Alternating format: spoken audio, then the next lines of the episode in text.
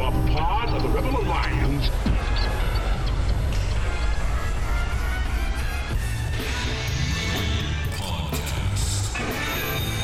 The idea of this podcast is simple discipleship. We want to bring the gospel message about how to interact with your coworkers, your culture, your friends, everyone around you in a biblical way, which is, in essence, discipleship. What did Jesus do when he came to this earth? He took the devil's stuff. The Bible actually teaches that the world is becoming increasingly covered with the knowledge of the glory of God. That should change everything in the mind of a Christian. Instead of thinking about all the ways society is failing, we should think about all the ways society must be, as Psalm 110:1 tells us, put underneath the feet of Jesus in victory.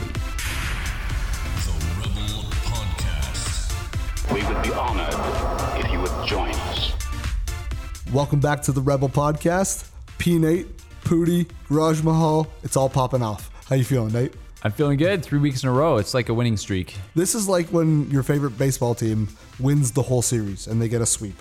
It's like everybody's happy, everything went great until the next week, right? Yeah, that's like, right. That's uh, right. So, so everybody is sitting here with glad hearts that uh, the rebels seem like they're back in business, but there's that little bit of fear. We've seen this before. They might fall off the face of the earth for another year. As Jays fans, that means we have Tampa next. yeah, that's right. that's right. Good analogy. Good- Oh, Not to derail us too too quick before we get started. Baseball is going to be a thing this year. I know it was touch and go there for a while, but yeah, it looks like it will be. The culture seems to be opening up. Like kids are going to be able to play baseball um, this yeah. year. Like Yeah, you're going to be able to plan. coach and play yourself. This is craziness. Actually, that's a great segue. So I'm just going to jump right into it because that's a good segue. Because right, as things are opening up, probably a lot of our listeners are asking themselves some questions, such as Do I want to go and support a restaurant that didn't want to support me when I was the unvaccinated, unclean one, and the government told them that they couldn't serve us? Do I want to send my kids to soccer and stuff like that, you know, knowing that it could all be ripped away? Doug Ford's already saying that mask mandates could come back in the fall and all kinds of stuff, right? So we live in this world now where the politicians have gotten a taste for ultimate power, as the emperor might say. Unlimited um, power. Yeah, unlimited, that's right. But a lot of us are weary about how to step back into society, or do we step back into society? Boom, what a segue, right? That's a pretty good segue. I know. How are you answering that question? And there's a couple things. Our small group did go out for wings a couple weeks ago when we first could and did Bible study at uh, Crabby Joe's with chicken wings. Very messy, by the way, very messy way to try to do a study. So there was a lot more uh, um, socialization than anything else. But all that to say, so we have done that, but these are conversations that we're having in terms of what, like, do we want to support and that sort of stuff. So I'm telling a lot of people that number one, one of the things that I'm thankful for with COVID is that it, I think it taught our church how to be a family. Hmm. Is that fair? Do you, you agree with that? I've never had so many people in my house. It sounds so. This is like confession hour, right? Because this is all like bad illegal stuff. But like, I have never hosted or been as hospitable as I have been in the last year. And having people in our home, going into other people's homes, I've had more meals with church people in the last year than I have in the previous eight years of my pastoral ministry combined. And it's not just sharing meals together, kids' play dates, all that kind of stuff. One of the things that we did at, our church, knowing that a lot of our people couldn't get into arenas to go ice skating or play hockey or whatever um, because of their vaccination status, or those who might have gotten vaccinated not wanting to, not wanting to support the segregation of society, we built a rink. Couple guys in our church, a family that owns a farm, offered up their farm for it, and a couple guys in our church got together, built a beautiful. It's got boards, it's got everything, and so we we played hockey out there, uh, did skating lessons with the kids out there. We did family skates, and they actually have a, a barn adjacent to it. So there's trampolines and ping pong tables and all kinds of fun stuff. So our church, lots of the church family was just hanging out there all day on Saturdays, Sunday afternoons. There were uh, family skates every morning throughout the week. It was great. Seems like the announcements at church, right? Like This is what we're doing. yeah, this is all What the things that we're doing. Yeah, karate classes in the foyer, and you know, gymnastics classes, and all that kind of stuff. Because when stuff got canceled, and parents didn't want to have their kids suffer of uh, the you know not having that sort of the community that maybe their karate or their gymnastics team or their hockey team or whatever created that all just came became an internal thing our church family got very very good at sort of doing life together this year i think that that's something that i hope continues Uh, I hope we don't go back to the way things were. I don't think we go back to normal, but that was one thing that we did, and that I'm th- very thankful for COVID for. very early on, Doug Wilson actually said this about like uh, normal has to die. COVID came so normal could die, and like the the idea of like I'm probably paraphrasing him in a way is the the idea is like we for so long have outsourced all of this stuff, like not just the church but just families, everybody in general. Like we would go to a league that put on hockey, we would go to restaurants that fed us. Even if we were going to go out with somebody, we would go to a restaurant to do that. Obviously, there's exceptions, but we are very good at like using the tools that society has given us all all the way around. COVID basically taught us that like to be self sufficient, to be Yeah. Okay, you know what? We want to have hockey. Well, we okay. That means we build we build the rink, we schedule it, we have somebody run it, and we do it ourselves. Yeah. Kids don't have gymnastics. We set up gymnastics, karate. It's taught us to basically be a family. Like when you were a kid, there was always that family who did everything together.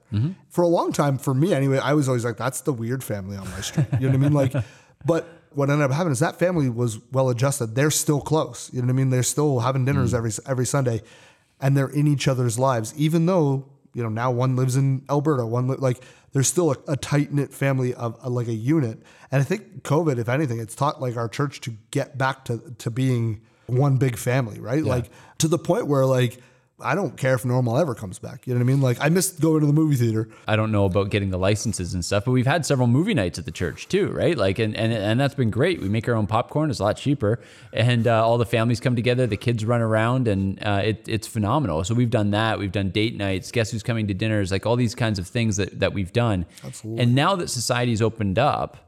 The temptation is to stop doing them as a church and start going to the theater again, going out to the restaurants again.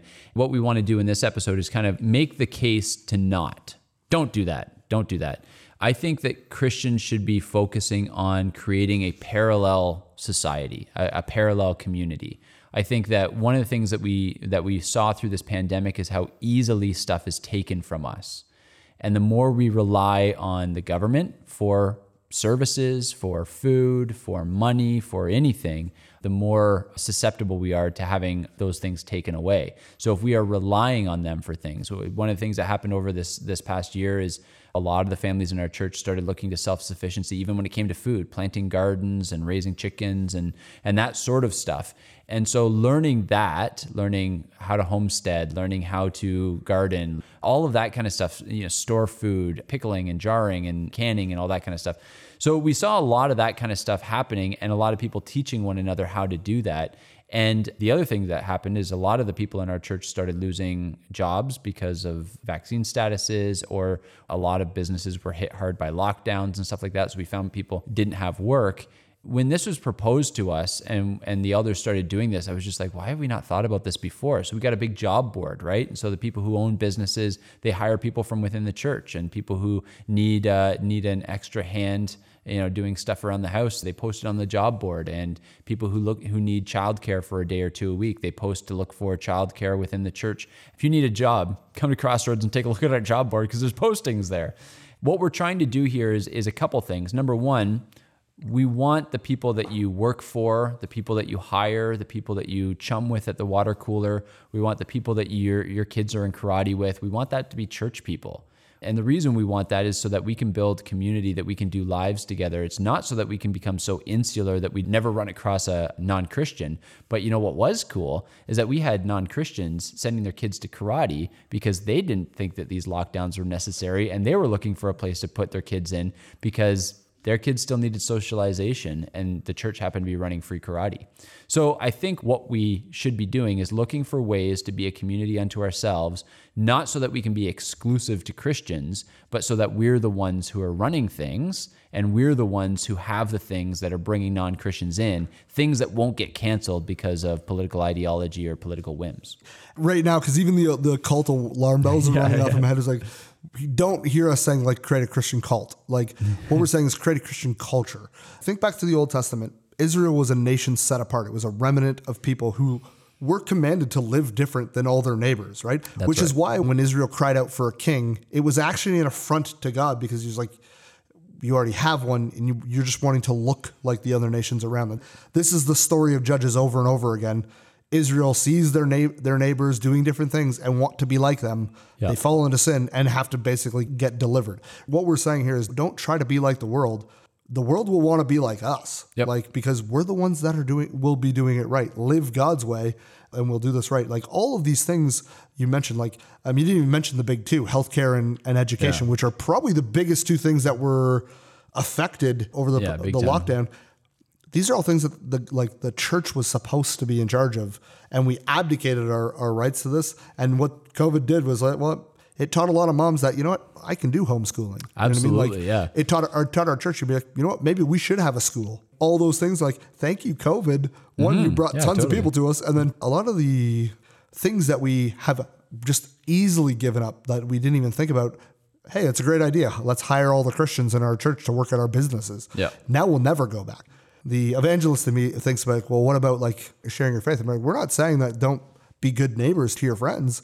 In fact, what's more loving to have like one neighbor over or have like 15 people over and it's like, well, 12 of these people come to my church, graft them in. You know what I mean? Like there's that, uh, there's that people, I'm on a tangent now. Go for there's it. the, there's that principle of immigration in the Old Testament. It's like, well, what was the difference? Like, it wasn't come and stay exactly in your culture. It was come and get grafted into Israel's culture, right? Yeah. And like you come and you become one of us. That's the picture of of the gospel spreading the land. We graft in all the people who didn't who didn't agree with us and over time they become us you know what i mean one of us what's funny about this is that we have no problems with every other culture doing this it's just it's just because when we think about christians christians are like i don't want to be the people to do it the muslims have been doing this for decades Yeah. have tons of babies put them in their own schools move into a community get everybody else to move to that same community Yep. And then enforce our worldview, get into politics, take over, and make Sharia law a thing. We just naturally accept that that's what the Muslim culture does. I don't really fault them for it. That's what they should do in their worldview. You know what I mean?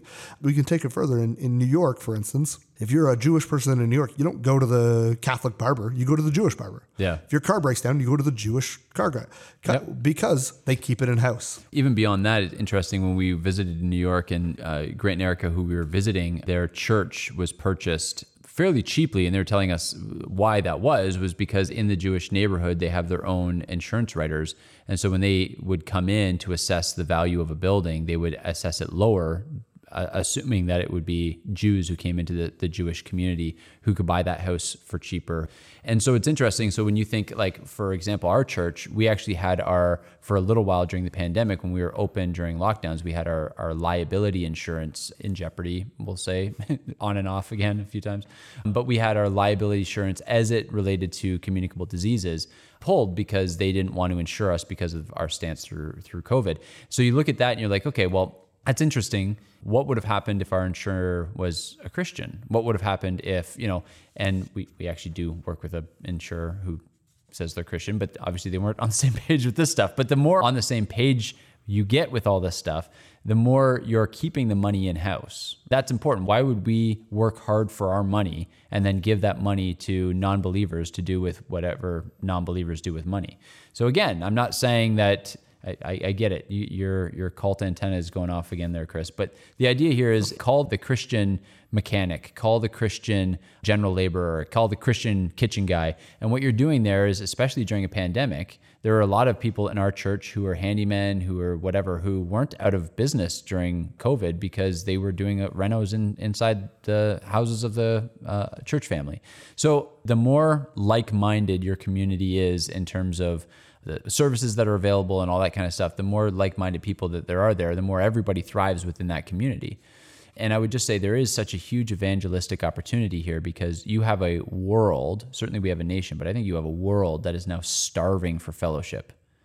I don't think people understand how heavy handed the restrictions and lockdowns were until they get around. We see this every week. New people come to the church and they're just in tears because they haven't not been in a large crowd of like minded people where kids can run around and play together for years now. And they're starved for fellowship. Oh, you guys drink coffee together and hug one another and and you guys, you know, are in each other's homes and you have the guest who's coming to dinner. Like, can we get in, in on that? Like, yeah, absolutely. Because what the world is looking for is community. And so you have this opportunity to be that city on a hill where everybody's looking and kind of saying, like, oh, wow, I wonder what life is like there.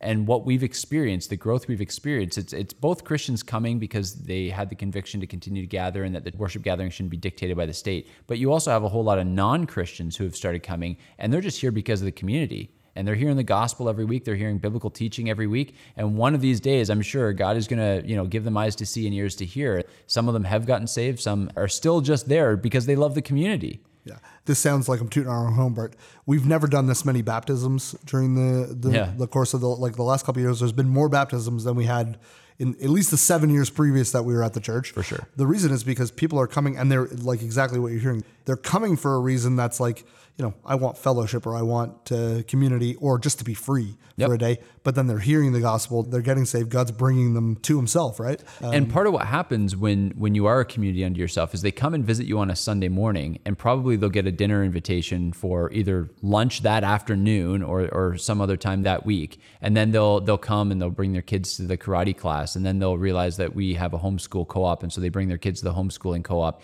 By the second time they've come to church, they've been surrounded by Christians within our church community for like four or five days, right? And so they're they're not just hearing the gospel on Sunday morning; they're they're hearing it several times throughout the week and watching it get lived out.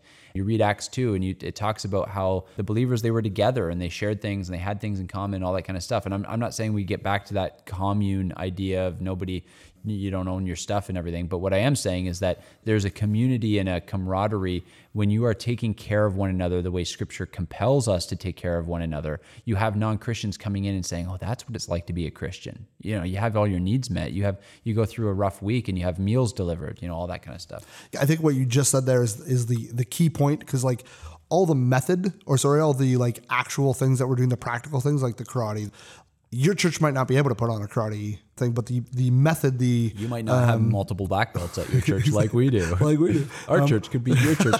just about to say that our church would beat your church in a fight unless you have guns um but like well we have tons of those too but was that came out weird, but uh, anyway. But like the actual things you do might be different, but it's the idea of living life together. But you said something that I think is the first thing that people need to get this right.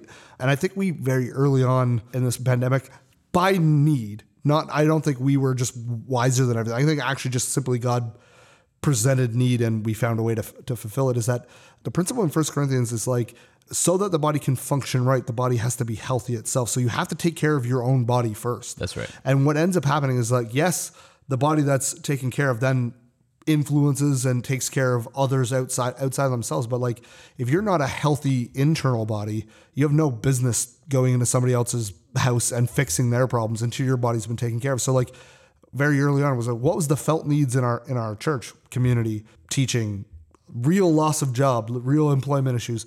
And we started to solve those problems internally. What ends up happening is that therefore by those needs getting met, the testimony of what God's doing in our body gets spread to the neighbors, and we're seeing them come in, Yeah, and then their needs are getting th- Yeah. their needs are getting met. It's not we're not a wealthy church by any any means. God always finds a way to give what you need to be able to to bless the, those around us, right? So what ends up happening is just like exactly what we said, like people who would never have darkened the door during a church come through the door during COVID Yeah. and are then changed because of the the ministries that's happening. And it's not any specific thing; it's that the power of God is working in their in their lives through these things. So I think that's like the the first thing. If you're hearing us, like, how do I do this in my church, rebels?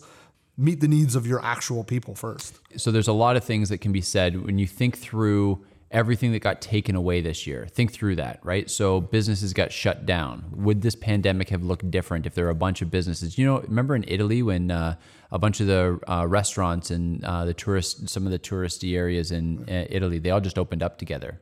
They did what we tried to get all the churches to do uh, Easter of 2021, and they just opened up and it's like, okay, well, I guess there's no more lockdown on, on restaurants because they all just opened. How different would this have looked if if there were a lot more like-minded Christian business owners who just said, "Yeah, no, I'm not going to do that. No, I'm not going to make people wear masks." So that said, encourage your people, bring in entrepreneurs, put on entrepreneurial seminars, uh, help people get businesses started. Is there somebody in your church who is a, a savvy business person?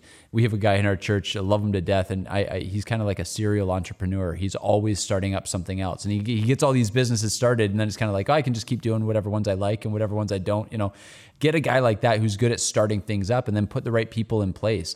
Start thinking through what are the things that were taken from us. I think education you mentioned is a huge one. Encourage your people to get their kids out of government schools. I realized on this podcast like a couple years ago it was like pro pub, like the public school, like get your kids out of the schools. And so, what does that mean? Okay, if you don't have a thriving homeschool network, reach out to a church that does. Get some parents to come on in and teach them how to do it. Get a co op up and going. Have people figuring out how to do those sorts of things in community. You talked about uh, healthcare. Well, I mean, honestly, get your aging parents out of LTCs, get them out of long term care facilities. I'll which, go on. which were in, unbiblical anyway. Well, and this is my point: is like the household. Oh man, I just preached on Genesis uh, seven a couple of weeks back, and it's the first time that uh, that the word household is used in Scripture. It talks about Noah and his household. Households are a big. Uh, I love talking about this because I think a lot of times we miss what the Bible has to say about homes and households because our houses are so different than they once were houses nowadays are recreational retreat centers, right? It's that's where our games are, that's where our toys are, that's where our, where we go and relax. Whereas in the ancient world, in the time of the biblical authors writing, a household was a place of industry and business and economy and commerce. It was the place where children were educated. It's the place where elderly family members were cared for. It's the place where the sick were cared for. It was a hospital. It was a school. It was a missions base. All of those things. And we've lost that mentality. So when we were cooped up in our homes, this is one of the reasons everybody getting cooped up in their homes was so hard because their home, they couldn't go to work, they couldn't do whatever, they couldn't grow their own food because our homes are just recreation centers now. So, all that to say, if our households begin to transform, our houses are now places where we're practicing hospitality, where we are becoming more self sufficient, where we are caring for the sick and the elderly among us, where we're welcoming in orphans through fostering and adoption and, and great ministries like Safe Families. If our homes once again become a mission base, then that naturally extends out to what well what is the church? The church is a household of households. So naturally the church is going to reflect the households that comprise it. And so what you can so you ask the question what can i start doing? The first thing you can do is have a more biblical home. Have a home where you are inviting people into where the word of god is being shared where bread is being broken with other believers all that kind of stuff get control of your household. Have you ever thought about the idea in Titus and in 1 Corinthians where it talks about how one of the qualifications for elders is that he manages his own household well? And it says if he can't care for his own household, how will he manage the household of God? Well, what does it mean to manage his household well? We immediately say, "Oh, is he leading his wife well?" Yeah, absolutely. That's that's certainly part of it. But that also meant was his business in the red? Right? Because his business was in his household, right? How did he treat his employees? Did he was he a, a, harsh man to work for, or was he a good man to work for? Did he pay people adequate wages? Was he cheating people? Did his business have a good reputation in the community? All those things were attached to this idea because the household was a whole little economy. Actually, the word economy, Chris, thanks for asking, comes from two words oikos, which means home, and nomos, which means law. An economy is a household law. It's the law of the home, the, the rule of the home. So, anyway, all that to say, I think what we need to do is we need to recapture biblical households. And in doing so, I think we recapture biblical churches. And part of biblical churches means all of the things that I just said about a household ought to be true about the church as well. It ought to be a place where we're not just caring for the souls of our people. We'll give an account for how we cared for the souls of our people, but we're caring for the whole person, right? We care about their livelihood. We care about what they do for work. We care about how they clothe themselves, how they feed themselves, all those kinds of things. So we ought to care for the whole person, not just the soul uh, as a sort of notch on uh, we saved another soul. We even talk like that, eh? Like even churches and evangelism ministries and stuff like that. They talk about that, like how many souls were saved. Souls aren't detached from people. People are a body and we're material and immaterial. We're body and we're soul. So we have to be caring for the whole individual. Yeah, and when you don't do this, this is why like the Billy Graham crusade becomes a thing, right? Like where it's like the only goal there is altar call. How many people have committed themselves to Jesus? Who cares what happens to the rest of their lives because their their tickets punched to heaven? You know what I mean? Right. Like that's the only thing that matters. And it's like nowhere in Scripture do we get that the only thing that matters is the eternal. That's the most important thing. Yep. But like Jesus' ministry brought the kingdom too, right? like right. we have to have Yeah. the kingdom. Obviously, his prayer, "Your will be done, Thy kingdom come." Right? Like we still need to make the kingdom of God here, right? So like we still need to do all the things. If it was just simply get people saved, God would just kill us at that point. You know what I mean? If once you're saved, you're just dead. That doesn't. Our lives are over. That doesn't make any sense at all. Right. Yeah. So I think churches ought to be looking for ways to become a better community unto themselves. And they need to get better at making churches not just a place. So, if, if our households are guilty of becoming just private recreation centers, we don't want churches to become private recreation centers. And I think sometimes we think of churches as sort of retreat centers. Oh, that's where I go at the end of a hard week to get recharged for the next week, kind of thing. But no, no, no. The church ought to be a, a place like your home where life is being lived. I love the fact that my kids love going to church, right? They were at church this morning because One of the women's Bible studies brought me in to, to teach something, and the whole family packed into the van because the kids want to be there. They then so and oh, will there be other kids there? I'm like, I'm sure there will be kids, and of course there were. So we're doing our little study in in one room, and the kids are all uh, playing around in the other room the church ought to be a place where just life is lived. And so the the more life that you can bring into the four walls of the church whether that's meeting the the needs for socialization for sports for competition for all of that kind of stuff the more you can do that internally not only are you meeting the needs of your people better not only are you making sort of an uncancelable culture that won't be so easily sidelined by something like a global pandemic. But then you're also creating an atmosphere that I think the human soul craves. And that might be the means by which God draws unregenerate, unsaved people into your church. Absolutely. I, lo- I love what you said about the the church being like the place that like we need to do lives there. Rod Dreher in his, first book, The Benedict Option, basically talks about the idea of the our lives should be centered around the church. Yeah. The activities that are happening at the church, the prayer that happens at the church, the mission and what we're doing in the church, our lives should be set around that. Our home is kind of our home away from the church. You know what Yeah. I mean? That's the place we sleep away from the church. And like obviously you might take that a bit different than we would, but I think that idea is true, right? Like for so long in North America, we've viewed the church as the Sunday place that we go to get something. Right. Not the place that like is this is the mission base of our whole life. Right. Like it's the command center, so to speak, for the mission that we're living, and our homes are like the mini command centers, but basically, yeah, absolutely. um, if you if you want to use that, it's the reason why in the mid ages churches sanctuaries were basically fortresses because when the enemy came to the villages, the walls to the town weren't going to keep them out, but the sanctuary would. Yeah. and that's like we lock it in. People would huddle in the sanctuary, which is where we keep the term like it was like because it kept them safe. You know what I mean? It kept them safe from the rebels, the barbarians, the bandits. Um, and it's just like, and that's kind of like, sorry, The government. the government. Uh, but that's kind of like we've forgotten that, right? Like now we all like trouble comes, and this is why what was so anti-gospel about the lockdowns, right? Totally. Like don't go gather together to be protected because there's strength in numbers. Be isolated completely alone from from everybody, which on a very real plane, like divide and conquer. If your enemies can't, and like again, we talk about this, the government isn't our friend. They do not want what's best for you. Exactly. They, they really don't.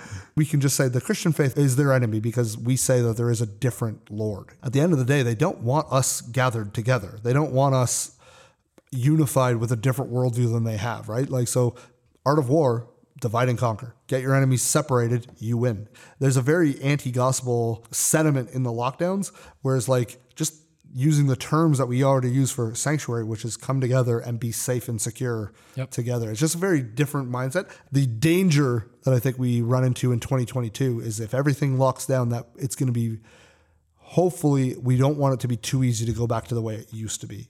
Take the masks off, uh, absolutely. But for me, for you and me, we weren't wearing them anyway, so like, true. nothing changed. Um, but I mean, like, there's the temptation to just like go back to the way things were, Yeah. and I think we need to be like, no, we need to create a different way to live. Yeah, I agree. And so I, I think one of the things that church leaders should think of themselves as, you know, beyond obviously they're shepherds first and all that kind of stuff, but you're also sort of a cultural architect. You get to set the culture in your church. Now, it's a kingdom culture. Scripture dictates the parameters of that culture. But I think one of the things that I, I'm very thankful for is that I think our elders lead the way in hospitality and prayer and, you know, getting involved in, in a lot of these things. And I think that that matters a lot. Trust me, guys, I'm, I'm talking to myself here. I'm a pastor who's an introvert. I want my home to be a place of private retreat where I am alone often. But I know that that's not what's best for me. And so we do need to open up our homes. We do need to open up the church. We do need to get more involved. And pastors don't fall back on that whole idea that, oh, it feels like work when I'm there. If it feels like work when you're with your people, that's a problem. It can turn into work, it can turn into a counseling session pretty quickly. And, and I think your people need to be committed to allowing you to be a part of the community as well, not just the pastor of that community. But I would say that you ought to enjoy the presence and the fellowship of your people. And if you don't, that's a problem. And I think you need to check your heart. Yeah. Okay. Anything else you wanted to say? No, I feel great. Yeah, me too. All right. It. Three weeks in a row. Look at us. Hopefully, we'll see you next week. you just jinxed it. Oh. Is that a thing? Jinxing? Is that a thing? Sounds unbiblical. So, uh, heretic.